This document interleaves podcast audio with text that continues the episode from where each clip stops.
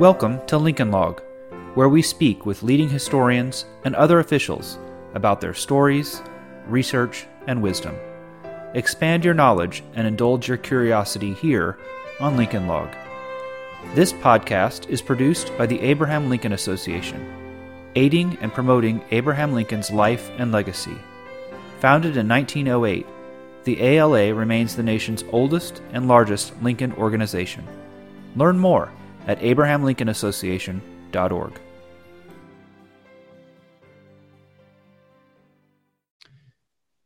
Greetings. I am your host, Joshua Claybourn, and I'm pleased to welcome Liz Varon to our Lincoln Log podcast. Liz is the Langhorne M. Williams Professor of American History at the University of Virginia. Her most recent book, Armies of Deliverance A New History of the Civil War from Oxford University, was released in 2019 and just received the inaugural Wabash Literary Prize. Her specialist, a specialist in the Civil War era and the 19th century South, Professor Varon's other books include Southern Lady, Yankee Spy, The True Story of Elizabeth Van Lew, A Union Agent in the Heart of the Confederacy, and Appomattox, Victory, Defeat, and Freedom at the End of the Civil War. Liz, thank you so much for joining the podcast. It's my pleasure to uh, to be here today. Uh, always eager to talk about Lincoln with fellow Lincoln aficionados. Great. Uh, despite all the time that's passed, many Americans are still debating the North and the South's motivation for fighting the Civil War. Many believe Northerners fought to preserve the Union, and it only later evolved into a struggle to end slavery. And obviously, your book speaks directly to this issue. Is that the wrong way of thinking about it, or how should we view the mo- motivations of the North and the South? So that that broad narrative of, of changing Union war aims, initially a focus on saving the Union and then the emergence of an emancipation policy, is not is not wrong. Union war aims do change, but it's a little imprecise. So what I what I'm sort of trying to do here in my book and calling for is is a little greater degree of pre- precision, particularly as we think about the North the North represents a broad spectrum of political views. And part of what I tried to do is disaggregate the North into the various interest groups and, and get a sense of what their evolution looks like. So, to give a sense of what I mean, there are in the North, of course, abolitionists and radical Republicans who believe from the very start of the war that it should be a war against slavery, uh, and they uh, will will push Lincoln uh, to, uh, to, towards his emancipation policy. And those abolitionists and radical Republicans, I'm thinking here of, of people like Frederick Douglass, Charles Sumner, Thaddeus Stevens, and so on, they believe in essence that the war is a, is a part of a broad campaign ongoing campaign on two fronts both against the horrors of southern slavery and racism but also a battle against persistent racial discrimination in the north where african americans are free but but relegated to a sort of second class citizenship.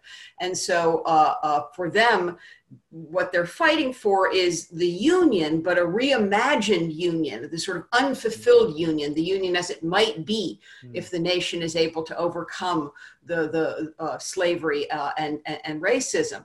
At the extreme other end of the political spectrum in the North, you have conservative Democrats who are fighting for the union to quote their own slogan, as it was, uh, without uh, radical transformations. Uh, and they, many of them, come to accept emancipation as a, as a sort of military necessity, but they are ambivalent at best about Lincoln's policies, and, and most of them quite hostile to African American aspirations for for citizenship and equality. And then, of course, in the vast middle of the spectrum where most voters reside, you have people like Abraham Lincoln, a moderate Republican. And these moderates, self styled moderates, had been uneasy, were uneasy both about slavery and about abolition, mm-hmm. and so they they're they too are fighting for for union, a union in which the errant secessionist South will be restored to the national fold, and they come to embrace emancipation as a means to the end of saving the Union. But they do so, even within that group, they do so for a range of reasons some sort of expedient, pragmatic reasons, some reasons of moral principle, and so on. So, to my question as I wrote this book that I, I wanted to answer to my own satisfaction and that of my readers was how does Northern society coalesce to fight and win this long, bloody war? How does Lincoln build a coalition out of these disparate elements? And, and what I found was that this political theme of deliverance is, is the key to answering that question. Right. And it was certainly uh, motivations are complex. And I think, unfortunately, when we talk about this in the public sphere, sometimes we like to make make the answers a little too simple or, or easy and it's just not always that easy as well right? I mean we have to be we have to recognize the the the the uh, political complexity of both the north and the south. That's the theme i'll return to as as as as uh, as we talk. In, in some sense as I, as I put it to my students there's no question that slavery is the root cause of the war and that secessionists start the war in order to uh, defend and uh, extend and perpetuate slavery. But even after we've recognized the centrality of slavery, we still have a lot of explaining to do about how and why it became so divisive and about uh, and about why the war uh, took the shape that, that it did. Right. You characterize the North's uh, framing of the conflict as a quote war of liberation. Could you elaborate on what you mean by that? Yeah, so what I found as I did my research was that, uh, what, what bound Northerners together and enabled Lincoln to, to, to uh, forge this coalition was a belief that they were fighting a war of deliverance. That was a, a term they used a lot. It's sort of fallen out of our political vocabulary, had very strong religious overtones for many of them.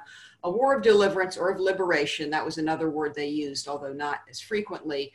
Um, essentially, to deliver the South and the Southern masses from the clutches of a secessionist slaveholding conspiracy.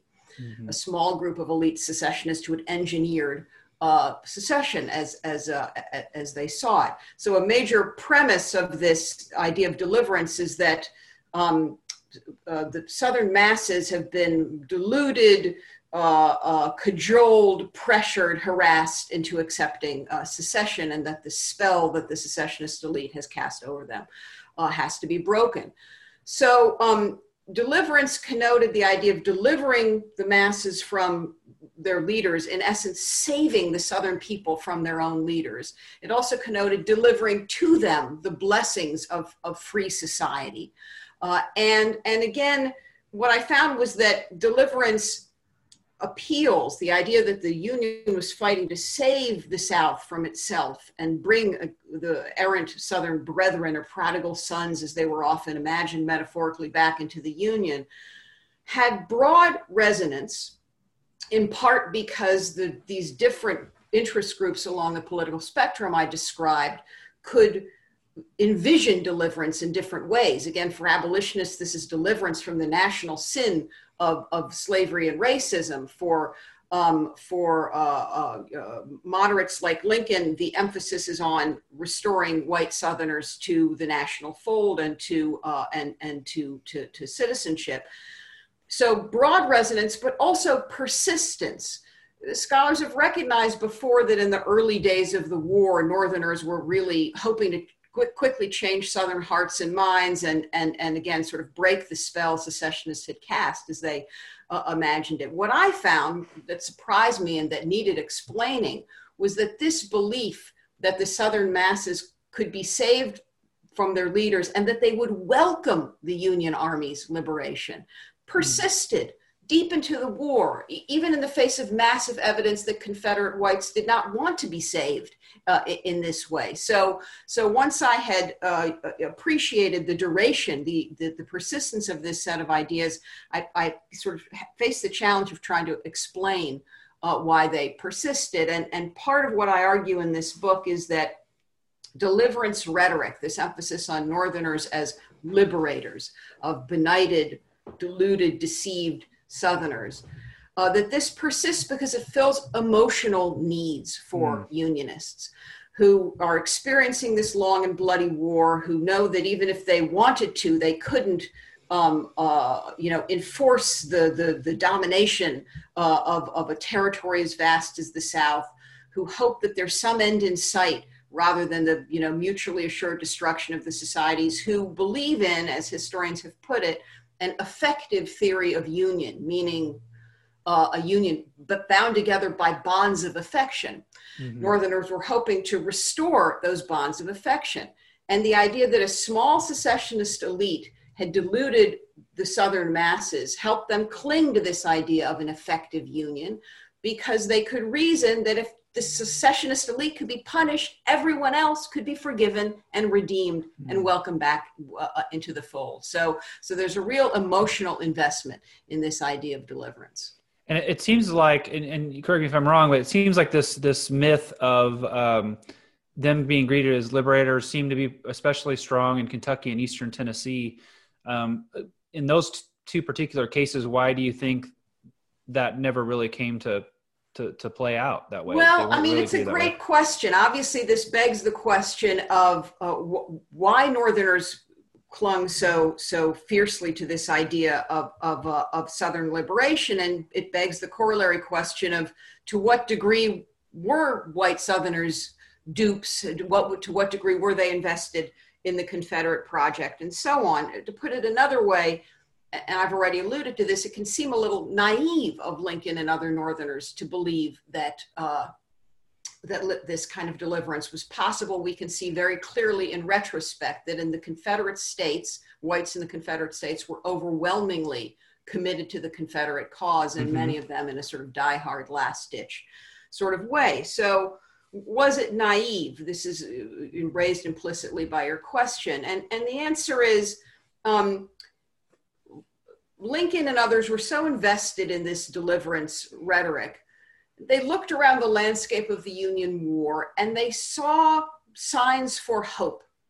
The idea of deluded Southern masses who would welcome liberation was rooted in a Republican Party critique of the South, which mm. Lincoln and others had elaborated mm-hmm. in the mm-hmm. pre war period.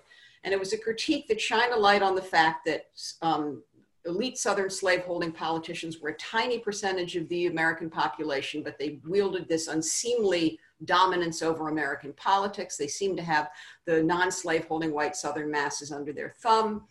They had deprived those masses, so the Republican critique went of education, of free speech. The South was a society in which there was no free speech, widespread mm-hmm. uh, censorship, of economic opportunity. And Republicans imagined that the non-slaveholding white Southerners, who were the majority, only about one in four white Southern families owned slaves on the eve of the Civil War, must resent those elite slaveholders who dominated their society and who and who withheld from them again all the blessings right. of, of, of, of, free society. So that that belief was a uh, uh, was was a strong belief. So the war starts, and to get back to your question about Kentucky and so on, Lincoln looked at the slave-holding border states, Kentucky, Maryland, Missouri, especially Delaware, a little bit of an afterthought, but all of them as essentially southern places, slave-holding societies that the North had to wrest away from the control of aspiring secessionists.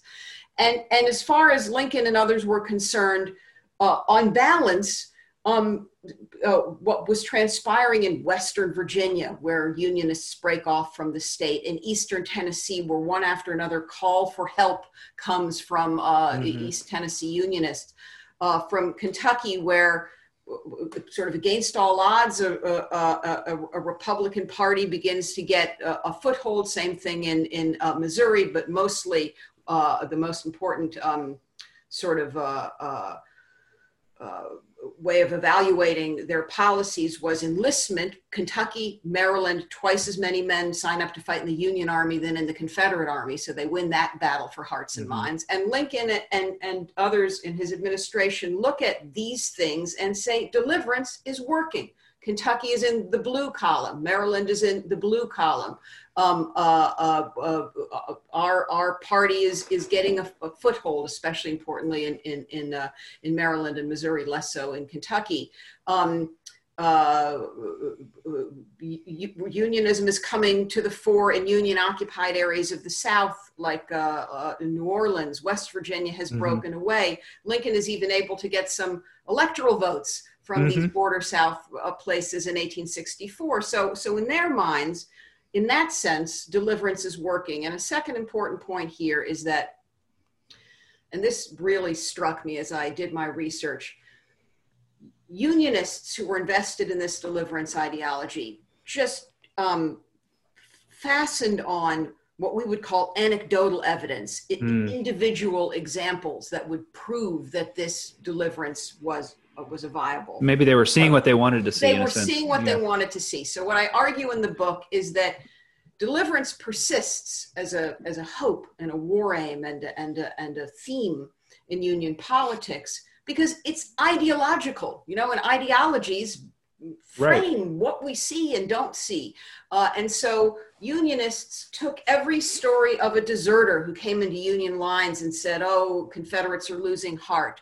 Or every story of a wounded Southern soldier who's tended by a Northern, you know, nurse or doctor and says, "Oh, I didn't, I didn't, you know, realize you all uh, you know, uh, uh, would treat me humanely. I was told otherwise. Or every every story of a of a refugee in a Union occupied area of the South who welcomes Union aid and food and so on. All, all of these things they they interpreted as signs that deliverance might might work.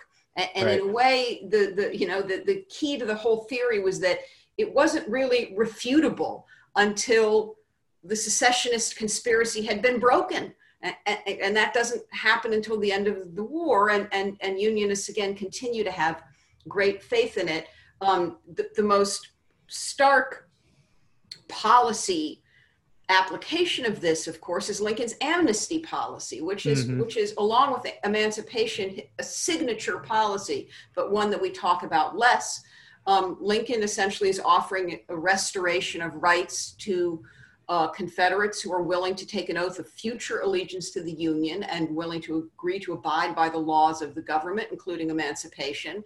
That's sort of wiping the slate clean for them. And then he's willing to, to build new Unionist state governments out of the the, the, that little vanguard of those willing to take that oath in his so-called 10% plan.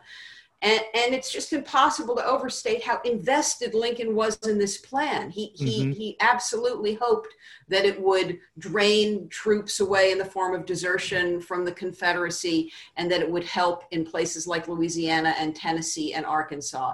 Uh, it would help. And then one more, one more uh, thing on that, on that theme.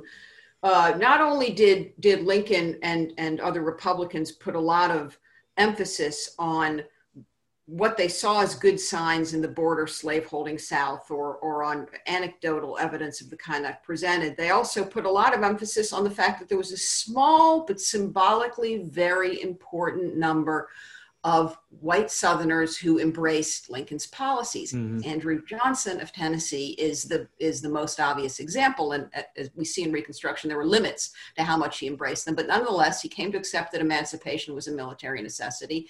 A few other key people, Kentucky Republicans, Cassius Clay, uh, um, uh, for example, um, uh, were held up as evidence that it was possible to change Southern hearts and minds. It was possible to bring mm-hmm. Southerners uh, on, on, board, uh, uh, uh, even with policies like emancipation.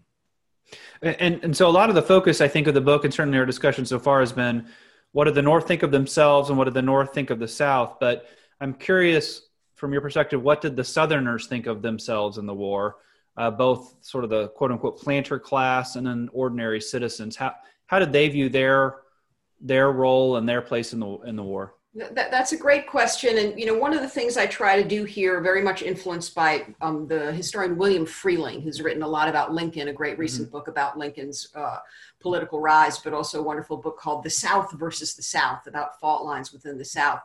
I, I, I try to begin w- with the premise um, that uh, that the, that the South was divided, and that we need to be um, uh, uh, we, we, have to be careful not to equate the South with the Confederacy. So, the most important observation there, obviously, is that African Americans in the South were Unionists, and that ends mm-hmm. up being absolutely crucial. Uh, as Freehling and others have noted, the Union will eventually enlist about 200,000 African American soldiers and sailors a decisive contribution to, to the Northern War effort, nearly 80% of those Union soldiers and sailors are Southerners who have mm. fled slavery to join Union lines and so on. So that that's one, um, you know, one one uh, opening uh, uh, point. When we're talking about white Southerners, what did they, uh, you know, think? Uh, this gets back to this question of of, of, of uh, you know how um, deep support for the Confederacy was and I think there the the the thing to note is that um, white Southerners were very keenly attuned to this deliverance rhetoric and wanted to preempt it by mm-hmm. discrediting mm-hmm. any appeals to the uh, Southern masses. So, if, for the Union, fundamentally, the purpose of the war is to bring Southerners back into the fold. For Confederates, the premise of the war is that Northerners and Southerners can never be countrymen again, not ever. And so, the main goal of Confederate propaganda and ideology is to suggest that it's impossible for there to ever be uh, a reunion. And to that end, Confederate propaganda and ideology stipulates, even before the first shots are fired, that the Yankee army is an army of ruthless uh, conquerors whose mm-hmm. whose goal is the extermination, degradation, pollution. These are the sort of keywords of Southern rhetoric. If deliverance right. and liberation are the keywords on the northern side, that the uh, Northern Army is an army of mercenary conquerors uh, that will fight a war to the knife, a ruthless war, uh, uh, uh, uh race war, war of insurrection, and so on. Um, a war without limits uh, uh, against white Southerners. And again, these claims, these this kind of claim is is at the heart of how secessionists engineer support for their movement. We see this this kind of rhetoric even before the first shots have been fired, but it only gets ramped up over the over the course of the war. Um, as as we just alluded to there were pockets of unionism among white Southerners. Obviously, the border states are one case, but even in the Confederate states, the seceded states, we see pockets of unionism. You mentioned East Tennessee as an example. I wrote a biography of a Civil War spy named Elizabeth Van Lew, who was mm-hmm. operating mm-hmm. in Richmond, the Confederate capital, mm-hmm. the heart of the Confederacy. There was a similar a sort of underground unionist cell in Atlanta, mm-hmm. so some in the urban South too. But those white Southerners who were active Unionists in the Confederate States were a tiny number and they were beleaguered. Uh, the Confederates essentially um, tried to roust out uh, Unionists. They, there was a culture of fear and repression to stamp out uh, uh dissent. Uh, and so, in other words, we see very little active white Southern unionism in the seceded states, but we do see a lot of of a sort of closing of the ranks to suppress this kind of uh, of dissent. So, uh, you know, the the the, um, the, the takeaway there simply is that uh, uh, the operation of Confederate ideology and Confederate propaganda on the Southern body politic created all of these barriers to Union deliverance rhetoric. And I'll say one more thing about that.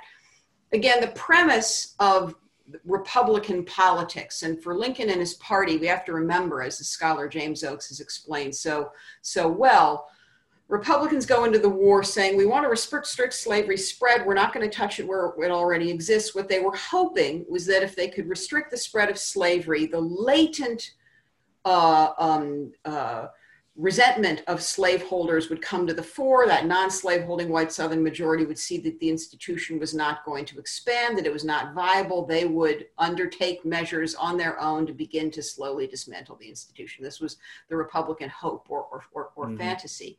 Um, that's based on a major misunderstanding of Southern society. It's true that only one in four white Southerners owned slaves, but if we count in and factor in the number of non slaveholders who were related to slave owners, who hoped to one day own slaves, who hired slaves, who worked for slave owners, and so on, mm-hmm. we see that the investment in the institution uh, uh, among whites was very, very broad, right. uh, an investment in it as an institution of profit making and also of social control. And so Northern ideology fails to, to, to, to recognize the depth of that, of that investment. Right. When I think about Southern motivation, I'm, I, I can never get out of my mind a quote from Shelby Foote, who said, um, A Southerner was once asked, Why are you fighting this war? And the Southerner responds, Because you're down here. right? Well, but, but, but yeah, right. But and, and again, I mean, that's it's great you bring that up because just as you said, there's layers of complex complexity here. Because you're down here to do what, right? The right. Union soldiers' notion was, "I'm down here to save you, to improve your life, mm-hmm. to, to to bring to you the blessings of of uh, of, uh, of again a free labor society."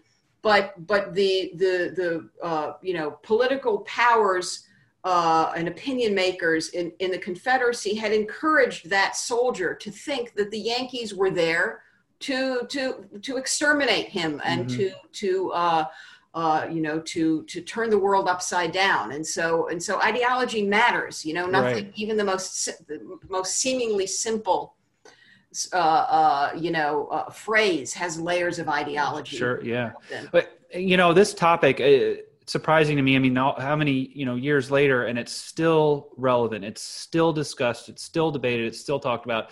So I can understand why anybody who's interested in history might be motivated to write about this topic. But I, is there something in particular that sort of was the impetus for you taking on this project? Yeah, I mean, I, I, was. This was an interesting assignment for me. I was commissioned to write this book. Oh wow! As a, okay. as a by Oxford University Press as as a textbook that would be uh, suitable for classroom use with college students, perhaps uh, advanced high school ones. And, and I and I, but it, along the lines of James McPherson's Battle Cry of Freedom, which had a life as a as a as a book for the general public, and then right. in a somewhat different format as a textbook.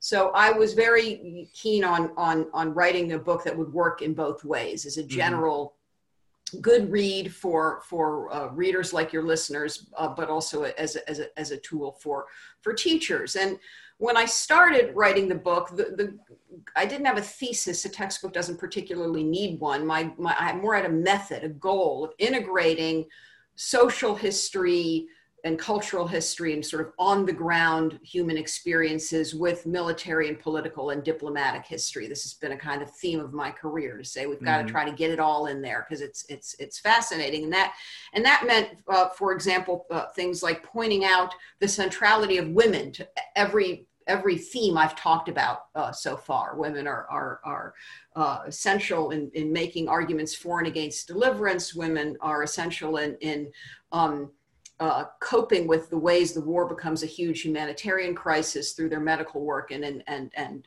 in many other ways. Uh, my my spy Elizabeth Van Lew, a good good example of the fact that they're mm-hmm. relevant even to military tactics and so on. Um, so I had goals like that. I also had a sense as a, as a teacher, someone who's taught college students for years and years and years, about sort of what what works. I, I am essentially sort of intellectual historian at heart, a historian of ideas, and I love studying political rhetoric and political ideas. So I wanted to frame this book and frame the war as a war of ideas, feeling mm. that students may or may not remember, you know, what I told them about Perryville 10 years from now, but they but but if they have a, a sense, an interpretive framework for understanding the war, that's right. more likely to be meaningful. So on those lines, you know, I, am very taken by absolutely fascinating speech that Frederick Douglass gave in 1878 that's often quoted. It's the one in which he says there was a right side and a wrong side in the late war, which no sentiment ought to cause us to forget. One of your guests, David Blight, has right. talked about these themes. Douglass was afraid people were forgetting that. Right. And so that's why he makes the speech. But he, in that speech, he frames the war as a war of ideas. He says it's a war between the old and the new, between slavery and freedom, between barbarism and civilization. And, and part of the goal of the book was for students to understand what Douglass meant when he said that.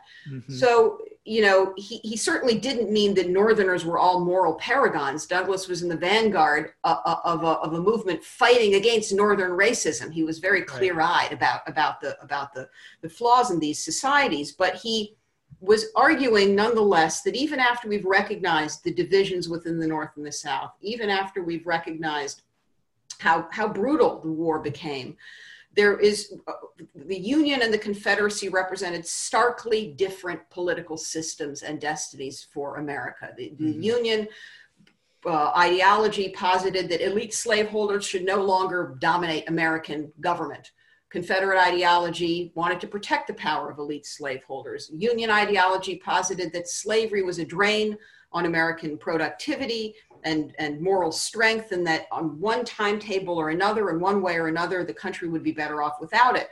Confederates were trying to, again, extend and perpetuate uh, slavery. The Union gave us Lincoln, this leader of incredible uh, moral courage and growth and humility. The Confederacy gave us uh, uh, sort of false idols like Robert E. Lee and asked people to bow down in, in sort of worshipful reverence of them. These are these are these are important differences, and it was the differences that Douglass was calling attention to in that speech. And I wanted students to understand that in part to sort of guard against false equivalency between uh, the Union and the, and the Confederacy. So there was a sort of broad sense of wanting them to be able to think of the war again in all of its complexity in all the ways we've we've discussed mm-hmm. uh, not a monolithic north and south but complex political spectrums but to understand that at the heart of all this it is a war of ideas right well, I have to say, I'm very impressed with both the research detail and the wonderful prose that you offer in Armies of Deliverance. What was your method for researching and writing this book from a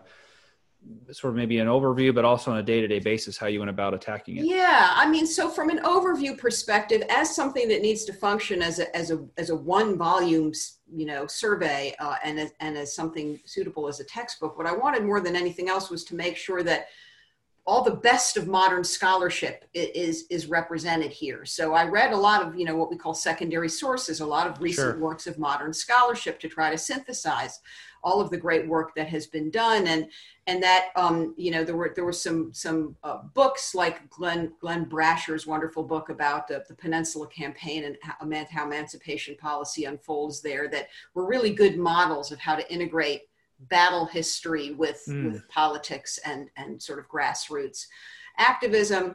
I had certain books that, you know, uh, uh, um, in other words, that were models for me. I, am a huge George Rable fan. I feel like his mm. books, a book like Fredericksburg, Fredericksburg, these sort of hmm. brilliant mm. ways of, of setting a battle in its social and right. political context. So the, the, you know the, that kind of book was very important to me too.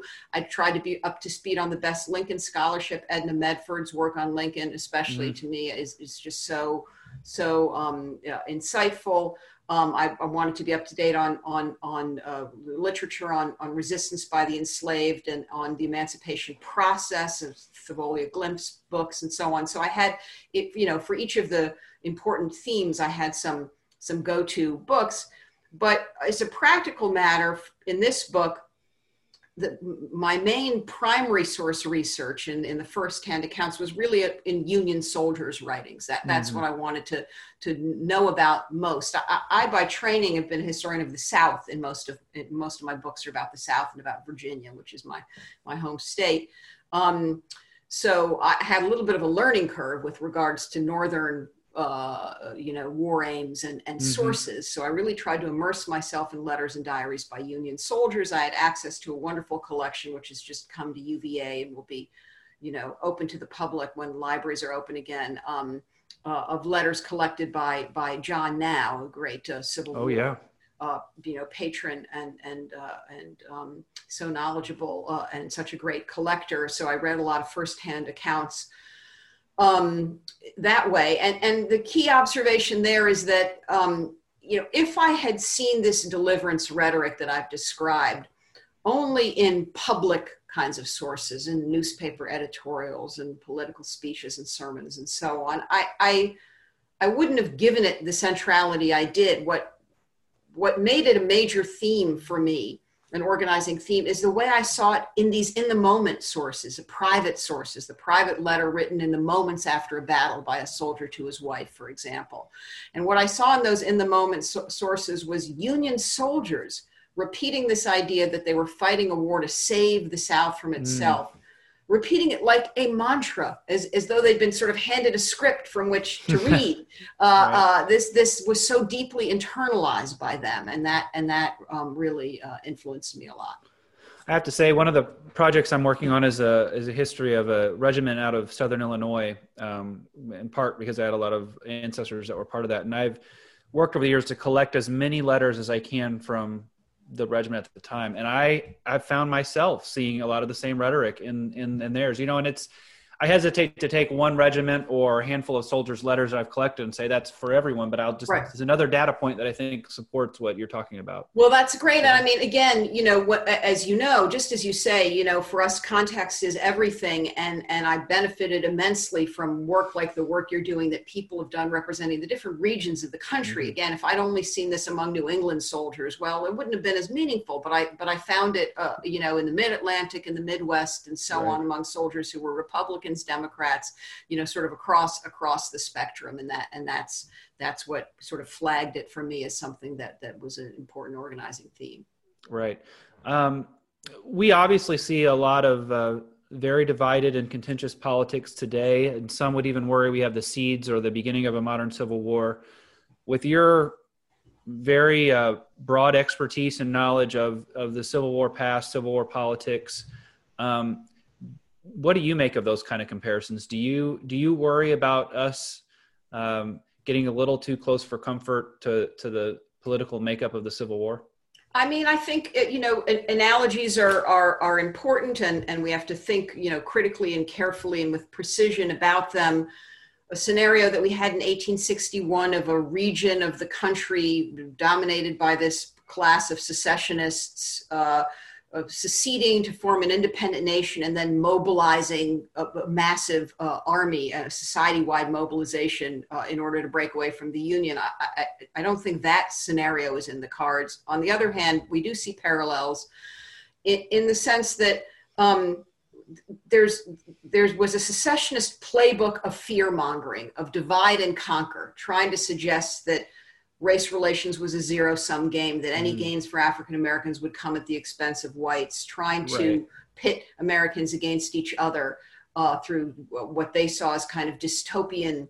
Um, uh, uh, overheated uh, rhetoric about what would happen if their political opponents prevailed and that kind of fear mongering is dangerous and and and and uh, you know we we do see far too much of it and i think i think that there are real parallels in the ways that um, the abolitionists were treated. The ab- you know there was a massive uphill battle for abolitionists. They come on the scene in the 1830s with a critique of slavery and racism.